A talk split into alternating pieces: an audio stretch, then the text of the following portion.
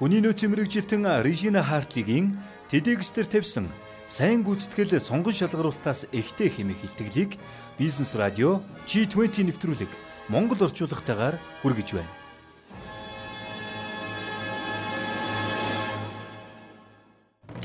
G20 нэвтрүүлгийг танд хүргэхэд Номон Construction Development Group хамтарлаа. Garden City Шин сүршлийн бүс яармагт сүндэрлэх үндэсний шилдэг бүтээн байгуулагч Номин Construction Development Group-ийн бүтээн байгуулж буй Garden City цогцлбор хотхон хөнгөлөлт урамшуулал төлбөрийн уян хатан нөхцөлтэйгээр захиалга авч байна. Олон улсад хүлээн зөвшөөрөгдсөн шилдэг орон сууцны төслүүдийг хэрэгжүүлсэн туршлага стандартын дагуу тав тух амар тавин амьдрах орчныг цогцлоосон Garden City хотхны талаар дэлгэнгүй мэдээллийг 7577 7577 болон Garden дундуур зураас City цэгмэн цахим маягаас авно.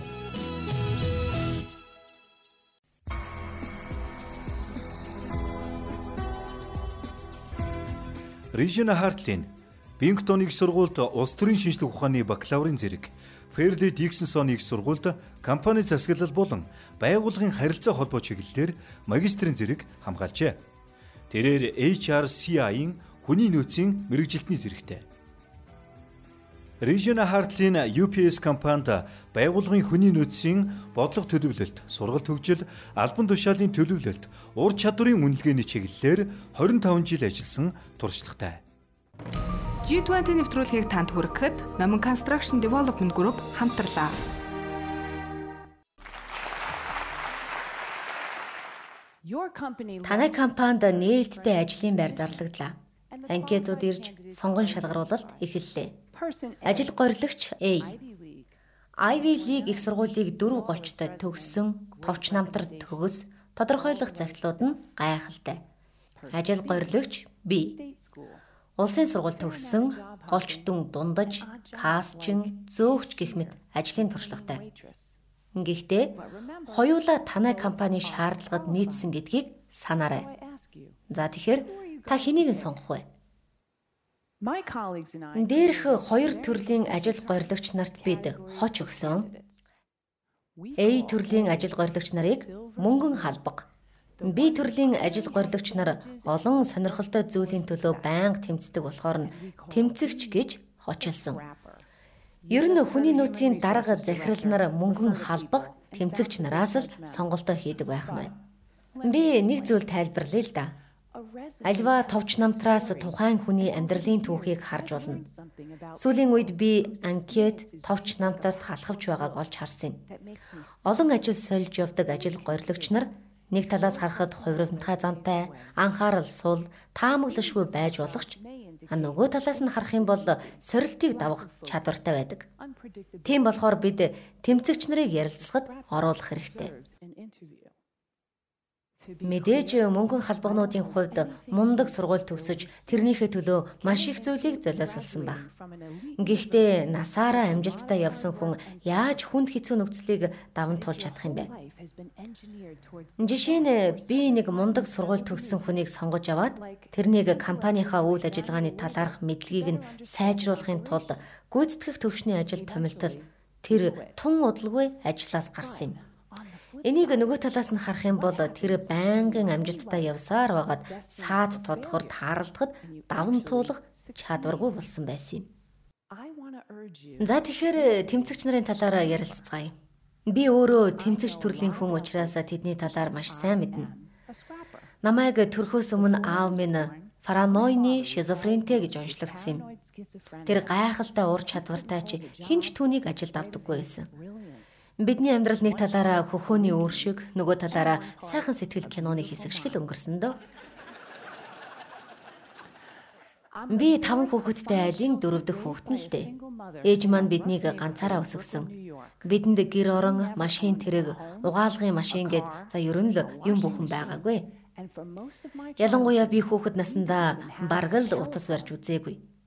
Тийм болохоор би тэмцэгч хүн амжилтанд яаж хүрэх талаар маш сайн ойлгодог.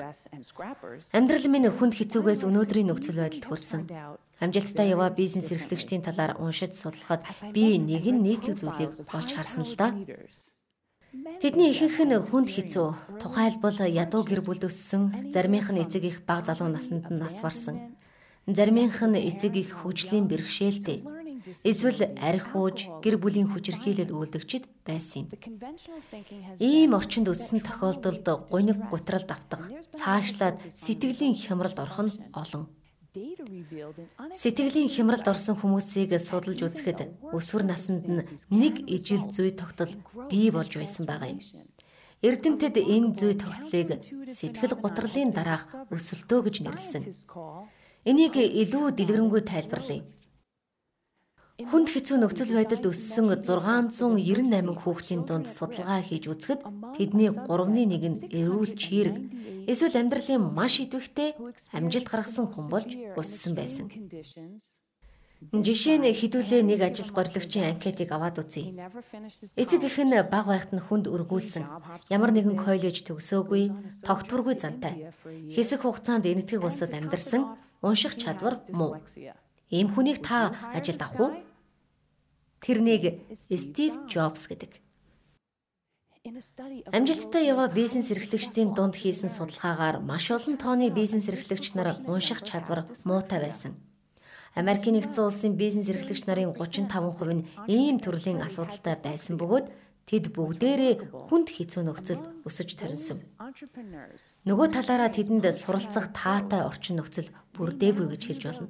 Суралцах таатай орчин нөхцөл бүрдээгүн улмаас бусдыг сайн сонсдог, жижиг зүйлсдэж илүү анхаарал хандуулах чадвартай болж өссөн. Тэд хүнд хэцүү нөхцлөөс суулж хэн болохоо биш. Харин хүнд хэцүү нөхцөл донд хэн болж өсөх вэ гэдэгт анхаарал хандуулсан юм. Зовлон бэрхшээл нь тэдний хувьд амжилт, туршлагынх нь тулгуур болсон. 1966 оны Хятадын соёлын хувьсгалын үеэр найзын маань гэр бүл аимшигтай зүйл тохиолдсон юм. Тэрнийг 13 настай байхад эцэг их нь хөдөөнүүж, сургуулиуд үүдээ хааж тэр Бээжин хотод ганцаарх навлцсан.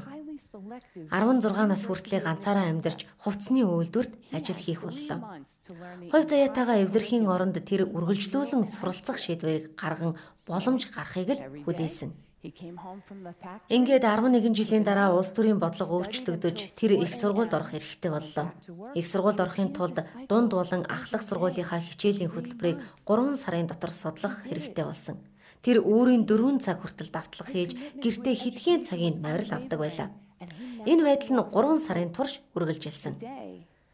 Харин одоо тэр мастер зэрэгтэй хоёр охин нь Корнел Харвардын их сургуульд суралцж байгаа. Тэмцэгч нар нь өөрийнхөө амьдралыг өөрөө л бүтээх ёстой гэдэгт итгэдэг хүмүүс. Альва зүйлд амжилт олохгүй байгаа тохиолдолд тэд сайн үр дүн гаргахын төлөө би юу хийх ёстой вэ гэж өөрсдөөсөө асуудаг. Тэд өлсгөлэн ядуурл хүнд хүчээр нөхцөлд өссөн учраас зорилгоосоо шантран бууж өгдөггүй. Бизнесийн бэрхшээлээ эн чинь юухан байх вэ гэж тэд хэлцгээдэг. Тэмцэгч нар хүнд хэцүү цагийг хошин шогийн мэдрэмжтэйгээр маш амархан даван туулдаг. Даван туулж байхдаа инээд хөөртэйгээр даван туулах нь тэдний үзэл бодолд эргээр нөлөөлдөг. Түнчлэн хүнд хэцүү нөхцөлийг даван туулсан хүн багийн маш сайн тоглогч байж чаддаг. Учир нь хүнд хэцүү нөхцөлийг даван туулах явцдаа тэд амжилтанд хүрэхэд туслах, тэдэнд хөрөнгө оруулах хүмүүсийг олж таньсан байдаг.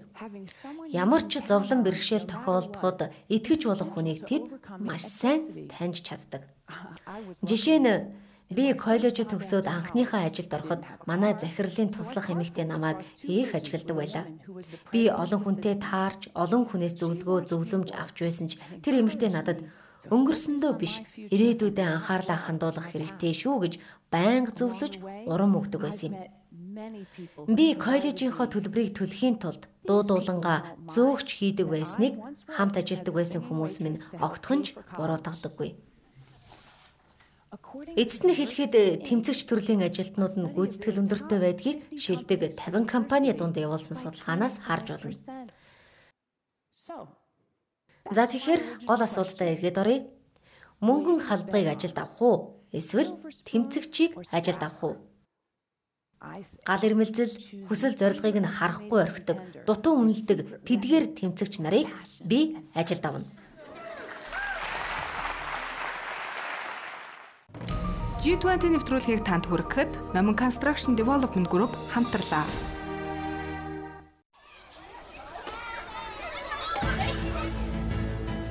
Garden City Шин суурьшлийн бүс яармагт сүндэрлэх үндэсний шилдэг бүтээн байгуулагч Номин Construction Development Group-ийн бүтээн байгуулж буй Garden City цогцлбор хотхон хөнгөлөлт урамшуулал төлбөрийн уян хатан нөхцөлтөөр захиалга авч байна. Олон улсад хүлээн зөвшөөрөгдсөн шилдэг орон сууцны төслийг хэрэгжүүлсэн туршлага стандартын дагуу тав тух амар тайван амьдрах орчныг цогцлоосон Garden City хотхны талаарх дэлгэрэнгүй мэдээллийг 7577 7577 болон Garden дундуур зураас City Ziggy-мен цахим хаягнаас авно. Garden City хотхон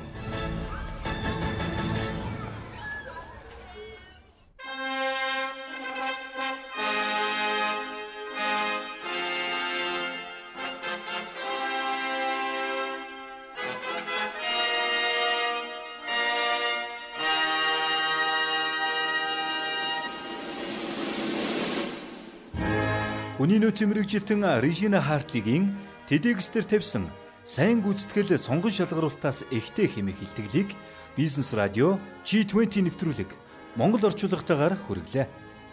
Нэвтрүүлгийг бэлтгэсэн орчуулагч Дулгармаа, найруулагч Мөнгөнхөө, нэвтрүүлэгч Долгор сүрэн Баттэлгэр.